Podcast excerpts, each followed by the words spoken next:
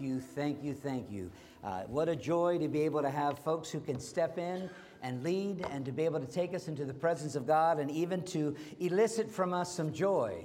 To think, what was it like for Lazarus when his name was called and he came running out of that grave? Uh, there's a sense in which, you know, that was not a boring moment. That was not something dull.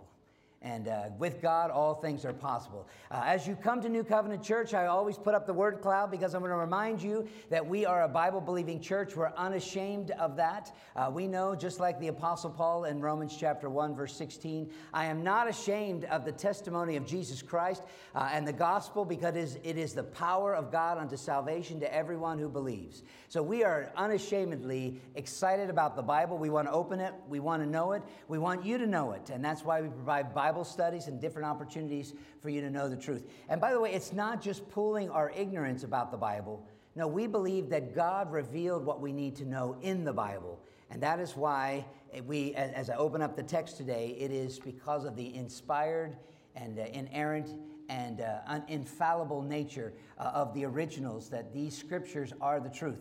If you get offended at what's in scripture, I actually would say that's great. I would rather you be offended at what God has said rather than what this preacher has said. Uh, but I want to be found faithfully telling you what God has said. And that's what, what we're supposed to do in expository preaching expose what's already there, not read into it the things that I'd like to be able to say. So, this is God's word, and let us read it in the originals. Uh, if you have your Bibles open, you can follow along. I'll be looking at the verses. They're found on the fourth point supplement on the back. Uh, they'll probably be behind me, or they're in, your, in the scriptures themselves. In Ecclesiastes chapter 2, verse 24, uh, the, the uh, old proverb writer named Solomon. He's a grandfather now, and when he writes Ecclesiastes, and he says, There is nothing better for a person than that he should eat and drink and find enjoyment in his toil or his work, his labor. He says, There's nothing better. This is the satisfaction of a life. And then he goes on to say, This also I saw is from the hand of God.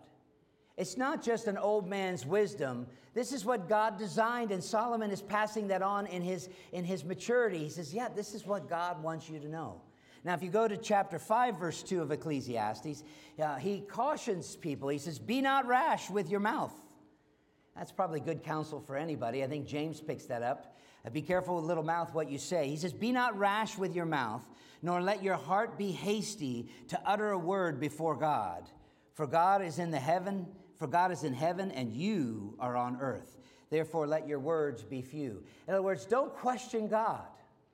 You should embrace what he has revealed.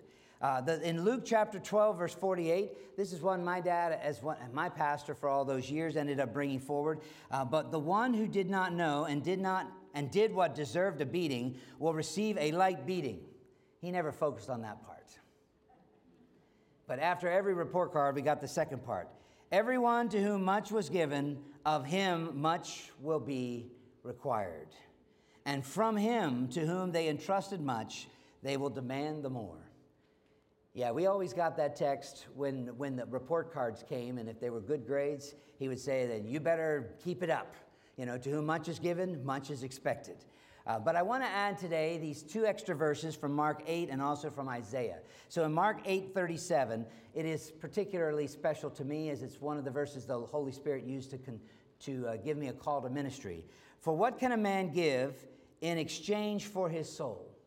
Or as the, as the ESV says, what can a man give in return for his soul? It's a question.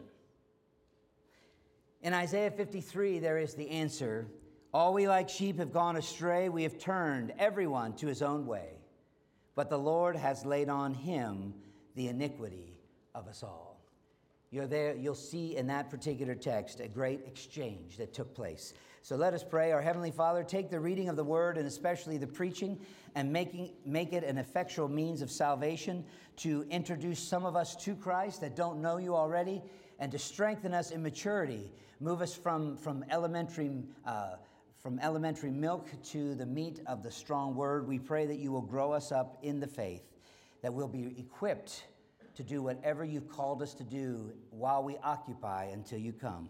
I pray these things in Jesus' name. Amen. I wanted to thank my uh, Billy for helping me out. I brought a prop today. Uh, any of you know what it is? It's a bag. Okay, it's a bad wrap job. I think it's, you'll see it's a, it's a talking point in our culture.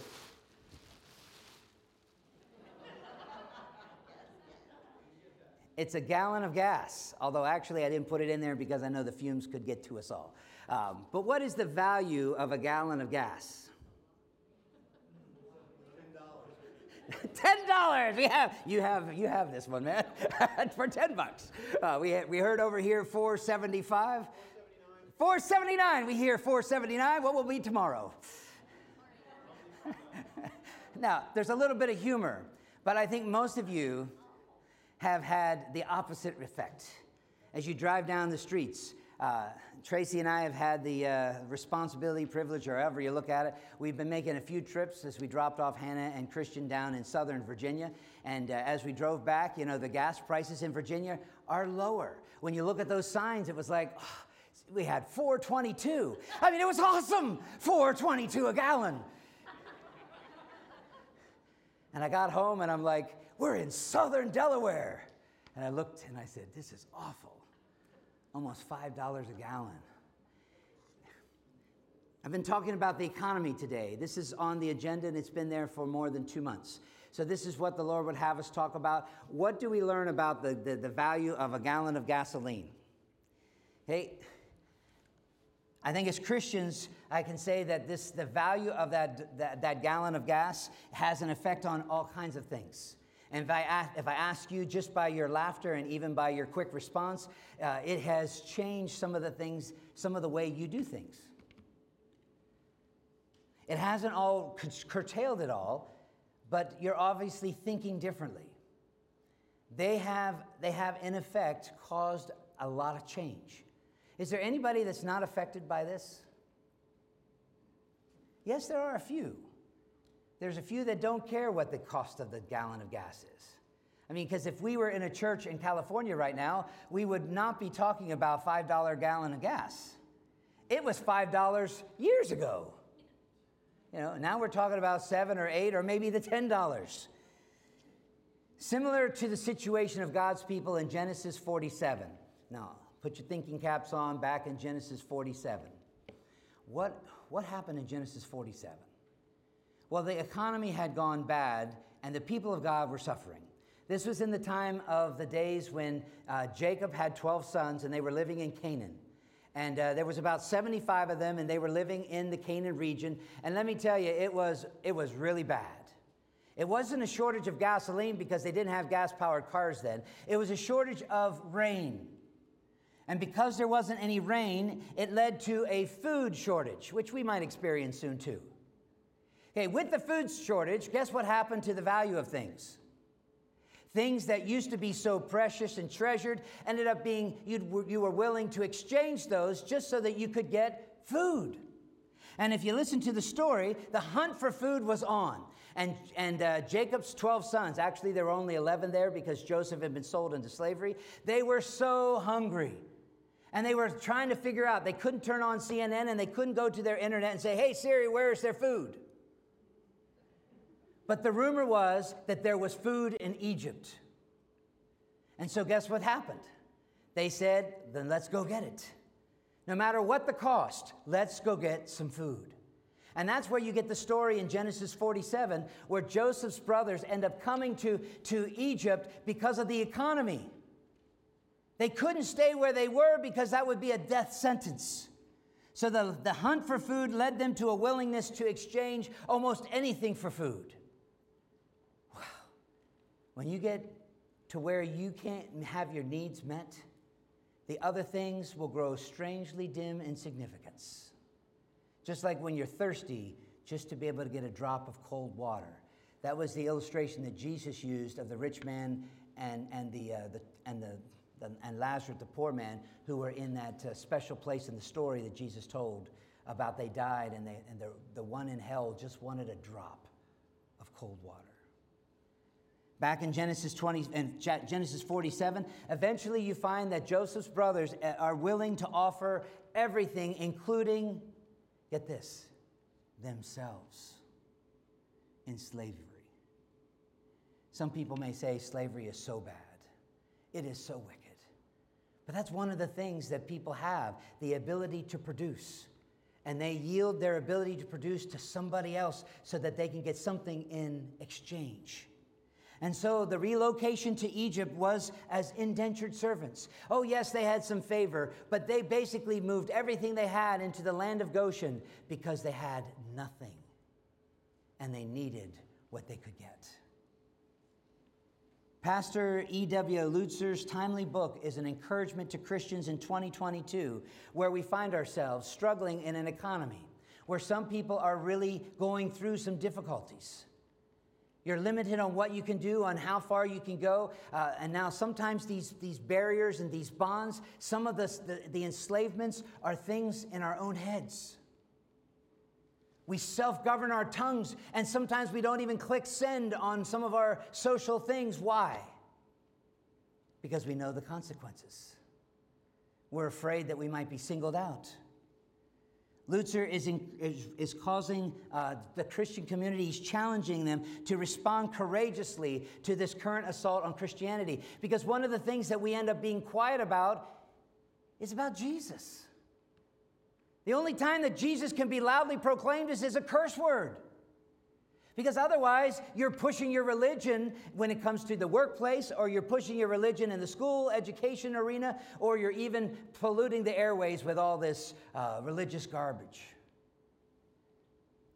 At basic, every gen- juncture, include, uh, God's principles are being supplanted, they're being exchanged. Their alternatives with secular ideas are being given. And so he challenges us in the book he wrote uh, for the Christian church to, to recognize the spin and the deception that is being advanced, even some of the spin that's been embraced by those within the church. Now, why would people in the churches embrace some of this stuff? Have you ever embraced any of the secular thinking? I mean, look at how we end up sending our kids into the public arena and they are taught in schools that there is no God and that everybody came from a primordial soup and a big bang. And we just go ahead and say that's normal. Even though we try to tell them, oh, that's just a hoax and stuff, how often do our children get influenced? They hear it year after year after year after year after year. And before long, then they'll look at their parents and they'll, and they'll look at their parents' Bibles and they'll say, Isn't that a great story? God made everything in six days. That's a neat story. Isn't Santa Claus neat too? Isn't Mickey Mouse neat too? Do you understand what I'm saying? This is what happens where uh, the frog in the kettle, as they've used that in another uh, title of a book, is where when the heat gets turned up and the frog doesn't jump out because he kind of enjoys the warmth before he turns into frog soup. We have all heard of the significance of the economy to those who are in power, especially the cultural phrase that everybody has heard it's the economy. What's the next word? You all know it. And the reason why they tell us that is that it implies that you would be foolish to ignore it because the economy connects with everybody at every age. If you can't, if a, if a baby can't even get milk, that has a big effect, especially on the ones trying to feed that baby. But this economy stupid phrase implies that you would be naive not to recognize that if people are starving and uncomfortable and unhappy, that they will inevitably do something to bring about changes that will get them what they want. Why? How do we know this? Because it's the nature of mankind. We're created in God's image, but instead of following God, we set ourselves up as if we're God and we go after what we want instead of what He wants. God is not a latecomer to these matters. In fact, He is the one who generated all of this stuff for us to be able to work in society. And that's why, whenever you turn the word economy, uh, I was just looking at the root word of that. The word economy is a Greek word that means household management. Economics, as any area of study was touched on by the philosophers in ancient Greece, notice, noticeably Aristotle, but the modern study of economics began more in the 18th century or the 1700s uh, in Scotland and France. People started to think through it a little bit more. And now look at how our economies are affected by the advance of technology. I mean, my goodness, how do, how do, um, how do the, the, the gas stations know what numbers to put up on their sign? And why are they all about the same price? Why isn't there at least somebody selling for 210 and not 210 a gallon? You know, and you can, you can see how there's interconnectedness, even to the point of, of globalism that brings so much of these things uh, together. What does God have to say about any of these things? The value of currency, the, the, the value of your investments, the commodity exchanges, the interest or debt itself, uh, wages, or some of us would prefer to call that employment, whether you're wealthy or whether you're in poverty uh, whether you have the authority to implement a financial system or not, and also the management of the resources that we have been given stewardship over. Uh, and, and actually, is there such a thing as ownership? Today, the culture is advancing major, major uh, philosophies, and many people are buying into it. In fact, some of us have bought into it involuntarily. If I were to take a show of hands, how many of you cashed the checks that came in from the government? Wasn't it cool to get that last $300 one? I found myself wondering why didn't all of my kids get it? You know, it was like, well, we expect this. Do you see what's going on? Even in my own head, is that we begin to think that we deserve that. But the question is, what do we do to get it? Who is paying the bills? For my kids, they know that answer. Do I know that answer? Do you know that answer? And this, this comes into play for the scriptures. Today I'll be asking who is paying for it. We'll look briefly at a couple of these topical texts. Uh, there's three biblical concepts that I wanted to bring out. If you have the fourth point, you'll be able to see what they are. The first is the concept of cost, the second is the concept of possessions, the third is the concept of exchange. Uh, and this is, this is all built out of that one phrase uh, who pays the bills? And the first thing has to do with the concept of cost. And uh, the cost is trying to figure things out accordingly, is uh, everything that you wish that you, that you had that you don't have. That's what has a cost. If you already have it, you don't think about its cost. You think about what it takes to be able to get what you don't have. And everything has a price tag. As I, as I held up that gallon of gasoline, everybody knew what the price tag for the gas is. You know, it was 225 what, a couple years ago or, or 18 months ago, and it's going to be over $5 before we blink an eye. Economics have played a part. Now, that, there's a lot of reasons why it's the price it is. Now, there's not a divine cost for gasoline. You can't open the Bible and say, the Bible says that gas ought to be $2 a gallon. Doesn't do that. Because God didn't set it up that He sets the prices. He ended up giving us this thing called free will, and He put us into societal settings. And so there's several things. Supply and demand can change the price. If there's 10 people that want that one gasoline, then we'll sell it to the one who wants to pay the most. Sold to this man paying 10 bucks supply and demand. But you can also find regulations will also cause the price to go up or down. If it's harder to get, harder to develop, if it's harder to transport, if it's harder to do it because so many rules and regulations are put on it, then every one of those things, in order to accommodate the rules, has a price tag. And when you add up all the extra little costs, guess what the final price is? The cost is a lot higher. Regulations raise prices, and also, you might say, the motivation of the profiteers. In a capitalist system, uh, the reason why people do what they do is often to make a profit. And so, what is the motivation? Today, you're going to hear that if somebody wants to make money, that's bad. Because what is good these days is that everybody has to be equal. When you look around, have you found anybody to be equal to you? Is anybody better than you? Is anybody worse? Does God say that everybody has to be identically the same? Well, if he did, then he did a bad job of, of giving you a gene pool because a lot of you have genes that don't have the same kind of effects as others that have genes. Uh, you know, when you look at, at, at how you're fearfully and wonderfully made, you are made unique.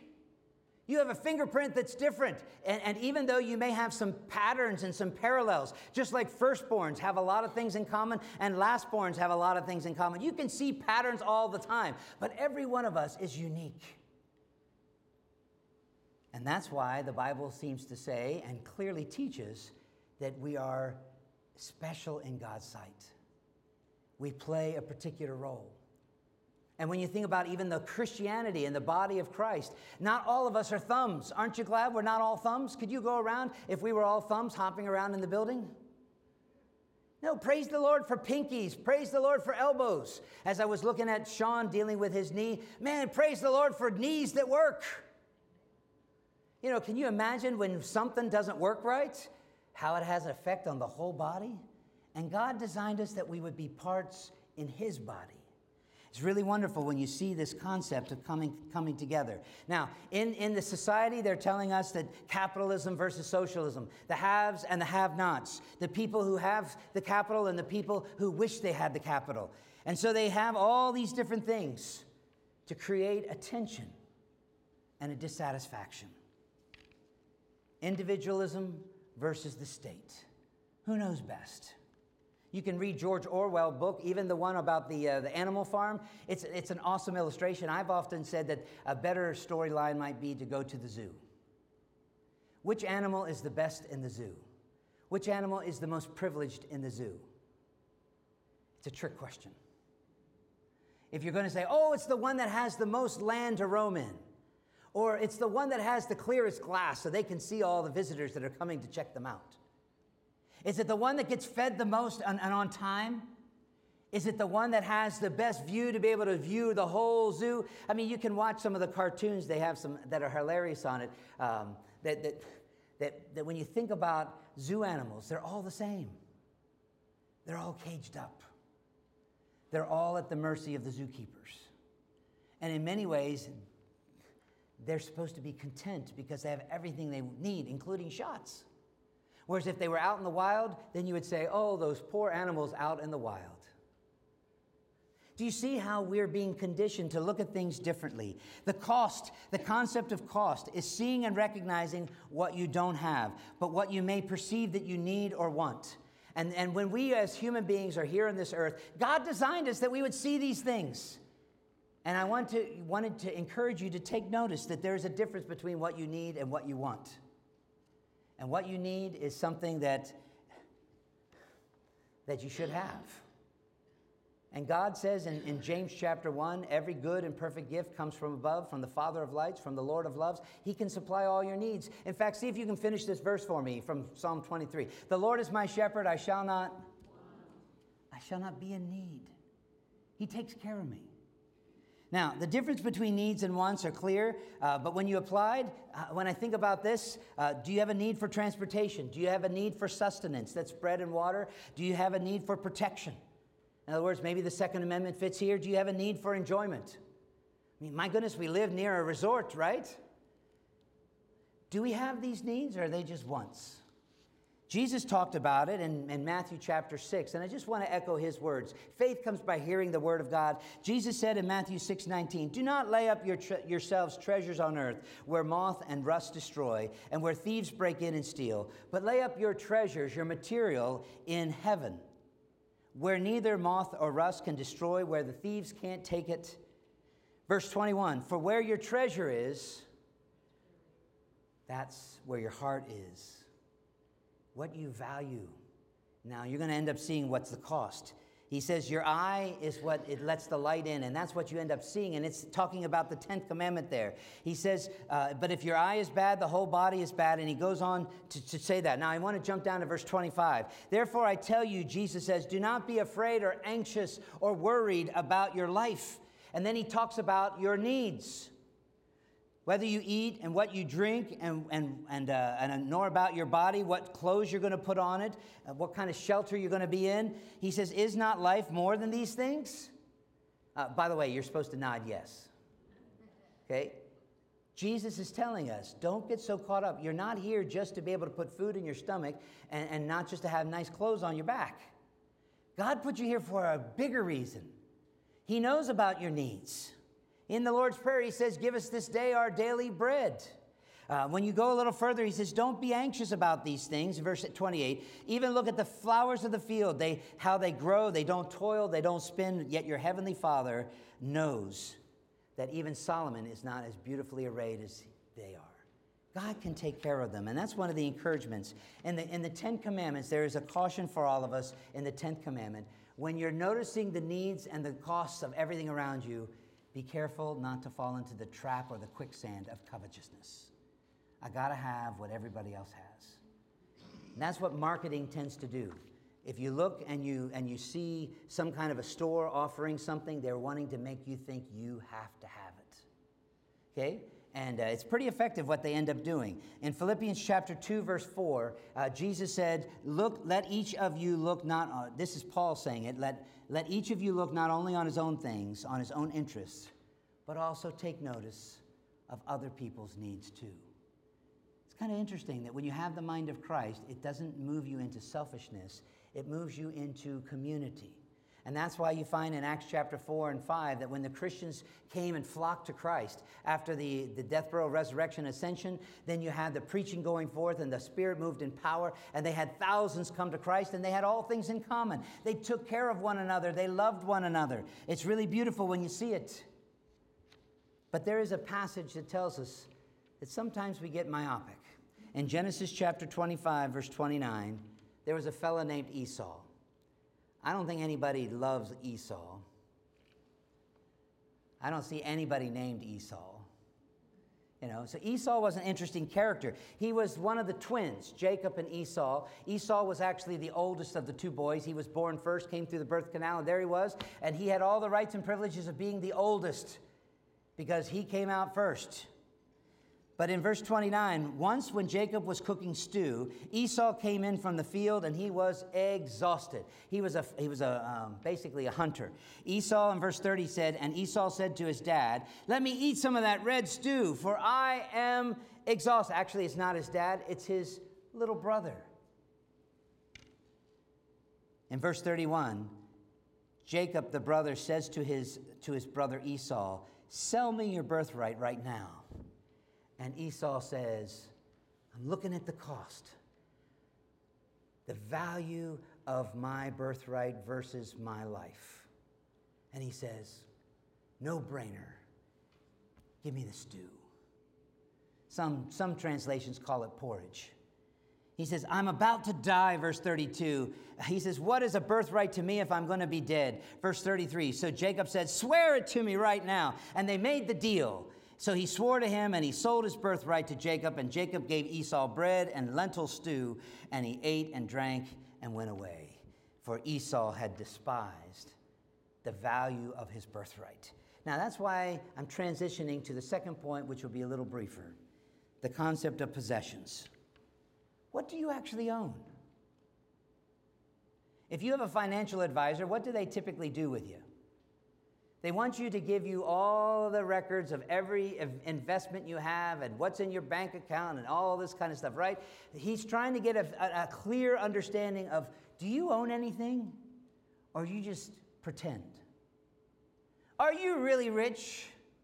Are you poor? Now, by being an American, we don't even know what poverty is. I mean, it's so sad in some places in America that you're, you're feeling poor if you don't have the latest iPhone you know.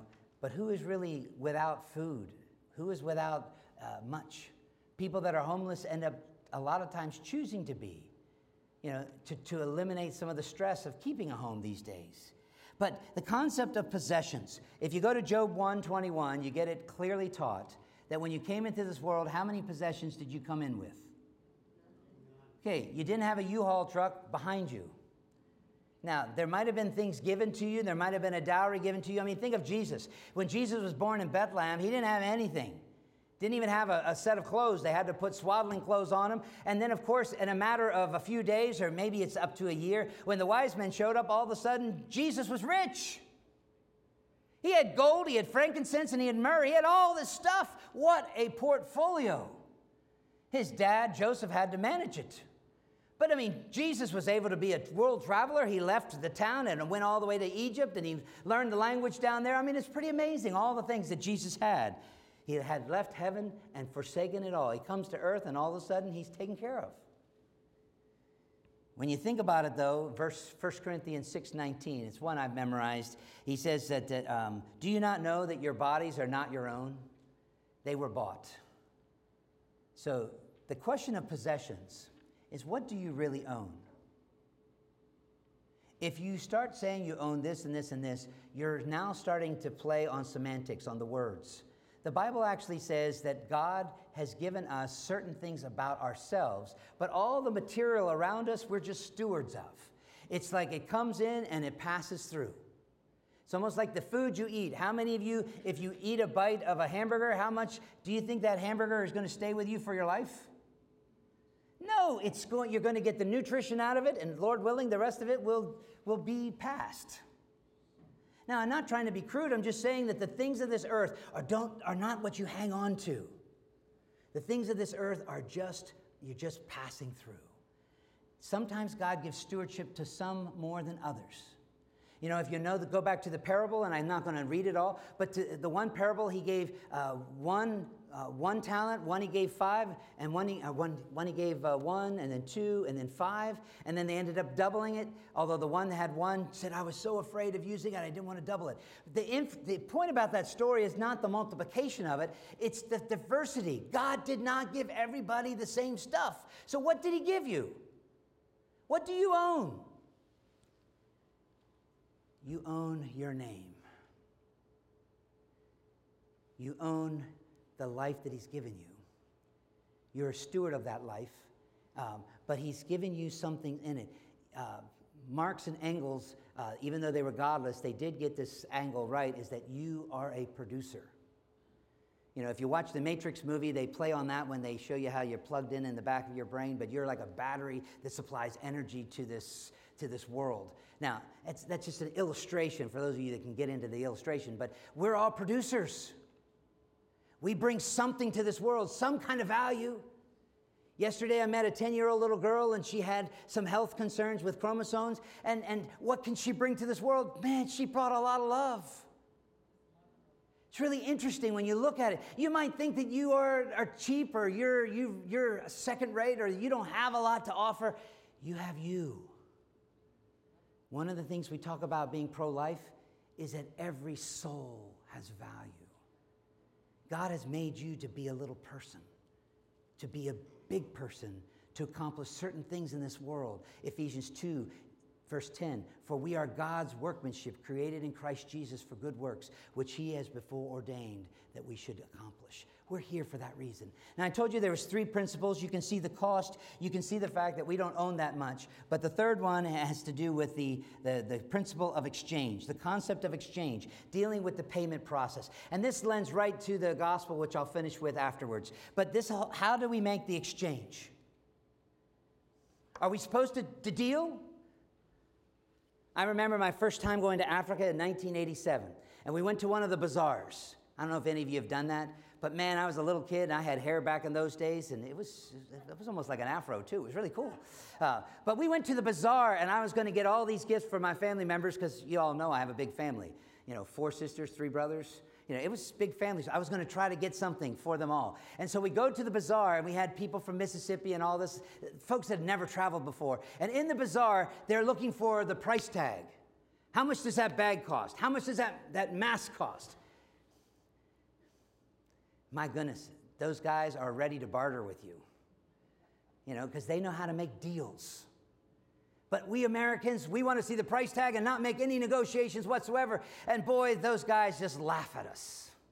I remember when we were in China not too long ago, we went to this one special bazaar, a huge building, like six floors, full of all this stuff, and you could make deals. It was almost like playing Monopoly. It was fun.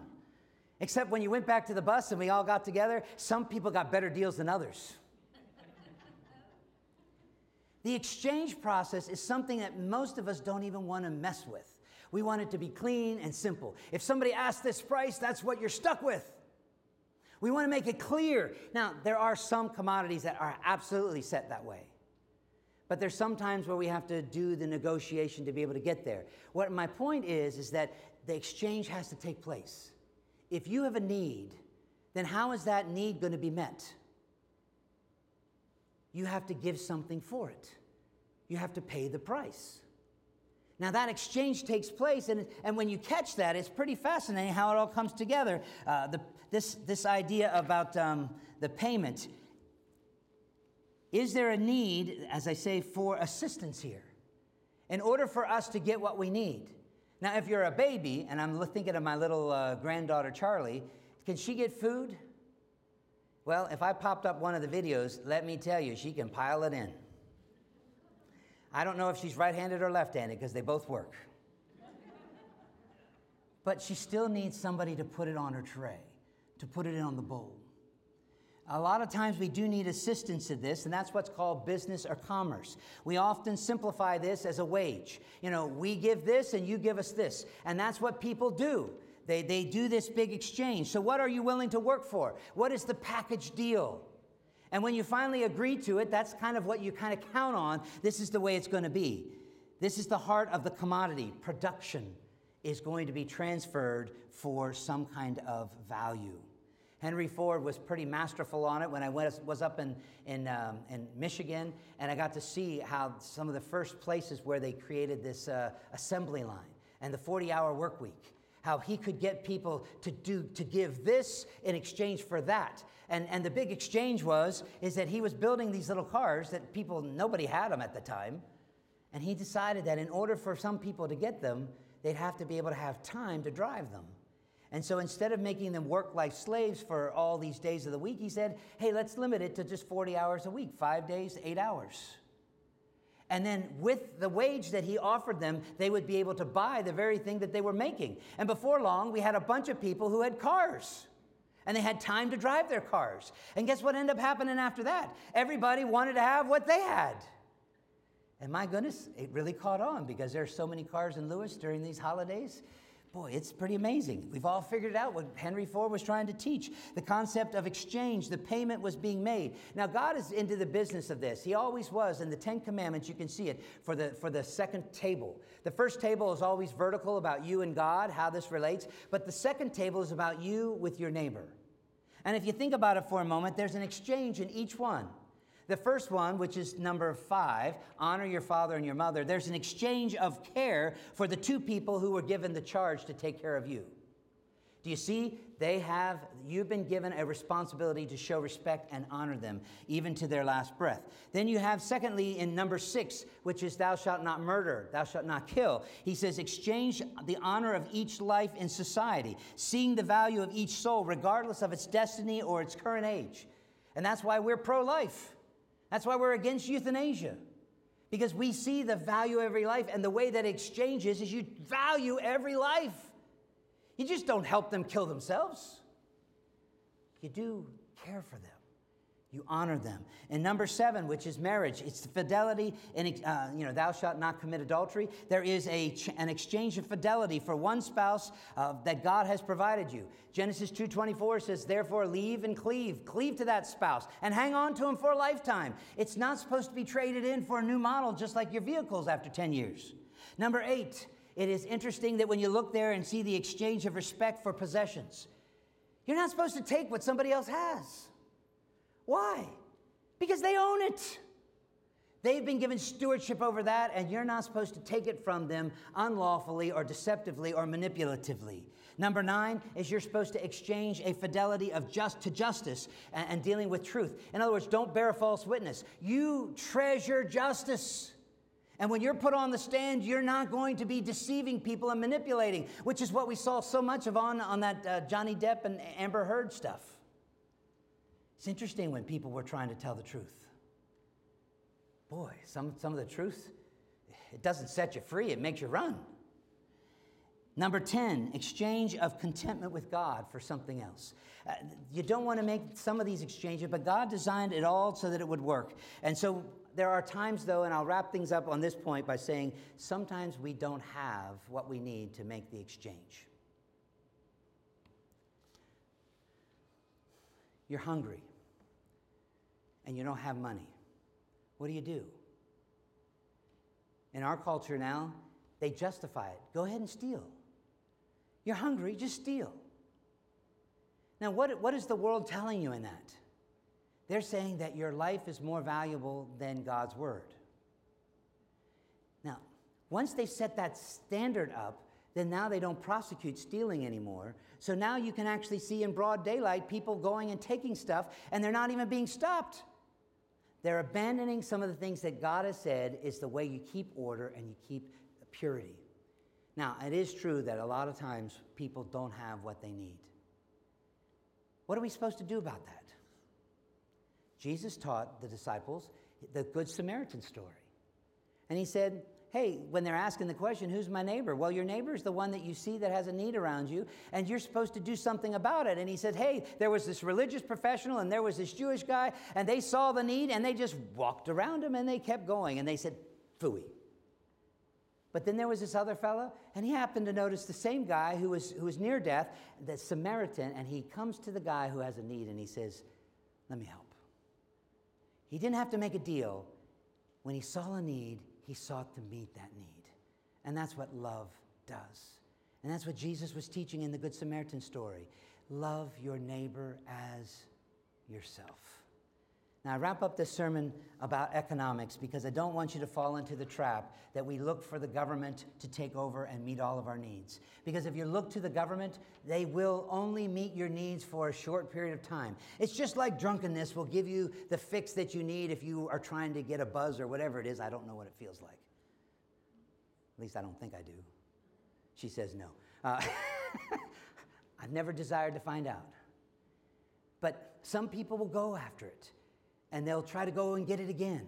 Just like drugs, they go and get more drugs. Why? Because they want to get more of what they had before and they lost it. And so they get addicted to it and they keep pursuing it and be, they become enslaved to it. When you look at this, the government ends up doing the same kind of thing. That if they give you something that you didn't work for, if the, if the deal is that they're going to give you something for free, guess what their actual deal is? You are their servant. You do what they tell you to do in exchange for them giving you what they think you need. Be careful, Christians. This is why we're not to just be like the frog in the kettle and just accept everything going on. Where do you stand up? When do men become men and just say, we're not going to just go along with it? How many things have we already gone along with because we take scripture that says, as much as is possible, let's live at peace with everyone? Don't be misunderstood. Don't be deceived. God is not mocked. Our trust is not in government, our trust is in God. We say it on the money as a reminder in God we trust. And yet, a lot of times, even Christians don't trust God. We trust our own ability to work it together for good. I wrap up with this, this conclusion point, and that is the great exchange. There was a need that we had that we could not meet. And it wasn't hunger, and it wasn't thirst, and it wasn't riches and it really wasn't even long life, it was forgiveness. We wanted a peace. All of us are longing for a peace. The scripture says creation groans with all the troubles that are around us. Every time you wake up, you might see a beautiful sunny day and you might see this and this. And I love it when we can spot some of God's grace. But it doesn't take long before you have that something else. Somebody's angry, somebody's cutting you off.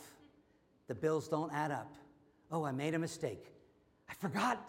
Oh, I forgot. You know what I mean. Whatever it is that's holding you back, we don't have the ability to have that peace that passes understanding because we know that we are sinners. According to the text in Matthew, it says that, that, um, that broad is the way in Matthew 7, verses 10 through 14. Um, Jesus was explaining there in the Sermon on the Mount if somebody asks for a fish, you won't get a serpent, you won't get a snake. He says, if you then who are evil know, if you're secular, if you know how to give good gifts to your children, how much more will your Father in heaven give you good things for those who ask of him? He'll meet your needs. So, whatever you wish that others would do for you, do also to them, for this is the law and the prophets. This is how we care for one another, because God has blessed you with life that you can meet the needs around others and you can even point them to the one who can meet their final need. Enter by the narrow gate, for gate for the gate is wide and, and the way is easy that leads to destruction, and there are many that enter there. For the gate is narrow and the way is hard that leads to life, and that is talking about eternal life. Eternal life. My favorite verse in Mark 8, wrap it up with this. You have a soul.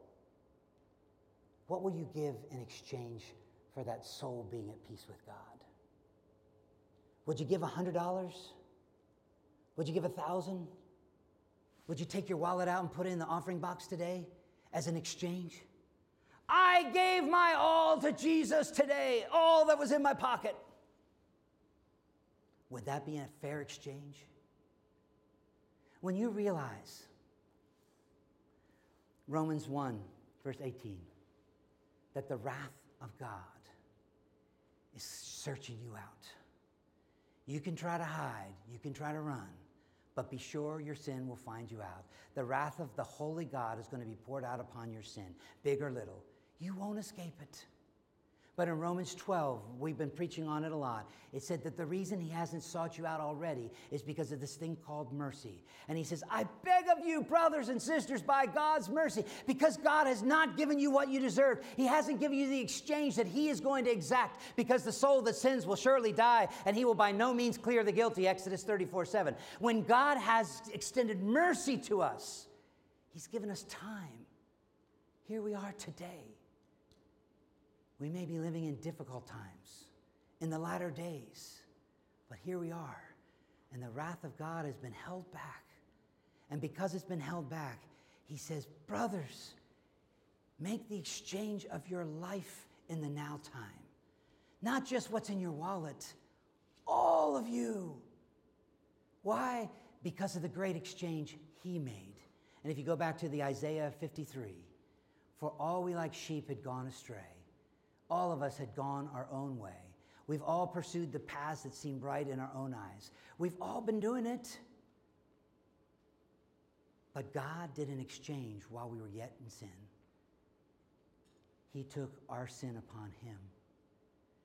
By his stripes we are healed. God laid on him the iniquity of us all while he went to Calvary. I point you to the cross. It's empty.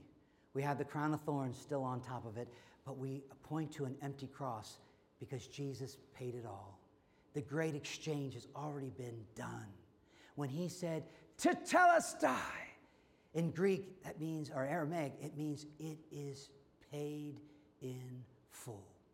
The great exchange has already happened. You don't have to wait for it. You don't have to turn on your phone and say, I wonder what the stock market looks like. Oh, I wonder what my investments are. No, you already have been given a gift. He's imputed something to your bank account that won't be taken away. It's called righteousness. Romans chapter 4, you can read about it more. Brothers and sisters, do you have that imputed righteousness? Jesus already secured it. How does it get to your heart? I can tell you individually and personally that it is not something that you have to do. You don't have to climb a ladder, you don't have to pay all of your money to get it. You don't even have to show up at church all the time. Uh, it pains me to say that. You need to look in his wonderful face. What must I do to be saved? The Philippian jailer asked Paul. Believe in the Lord Jesus Christ, and you are saved. Call upon him, for he cares for you. Let us pray. Lord, in the quietness of this moment, as the musicians come on up, Lord, we are very much aware that the exchange is something that has to happen in our lives. Lord, as, as I was talking with Renee about her mom, the great comfort we have is that we know that she's testified to what you've already started in her heart. We know from Paul's words that if you've begun the work of salvation, you will finish it and complete it until the day of Christ. Lord, we are so grateful that the covenant that you've entered into is that you won't change the terms of this, that you have said, We are children of the covenant, and you call us to be covenant keepers, even though you know that we're covenant breakers. But while we were yet dead in sins and trespasses, you died for us. You went to Calvary's cross and the wrath of God that's to be poured out upon us was poured out upon you. And the agony and the turmoil, my God, my God, why have you forsaken me, is a testimony of how miserable it is to be under God's wrath. But Lord, we realize that when, when you died and when you rose again, the words on your lips to the saints is peace I give you. It's echoed by the Apostle Paul in Romans 5 that there is a peace with God now through our Lord Jesus Christ. And it's echoed again in chapter 8 that there is no more condemnation, no more wrath from God being poured on us. The exchange has taken place. Lord, if there's someone in this room today who just has heard these words but has never experienced the forgiveness that is in Christ, I pray that they could pray after me these words in their hearts. Lord, I know I'm a sinner. I know that I'm on the Broadway that leads to hell. I know that the wrath of God, of the holy God, is, is due upon me. But I see the empty cross. And I recognize that God, the Son, loved me so much that he came to this world. He emptied himself. He exchanged everything that he had to take on a life like we have. And then he went to the cross to actually pay the price that's due to my sin. For the cost of my sin is death. But the gift of God for me is eternal life that He gives, imputed righteousness. Lord, forgive my sin and set me on that path of righteousness to live it out. Lord, I thank you for this good news that's come into this building today.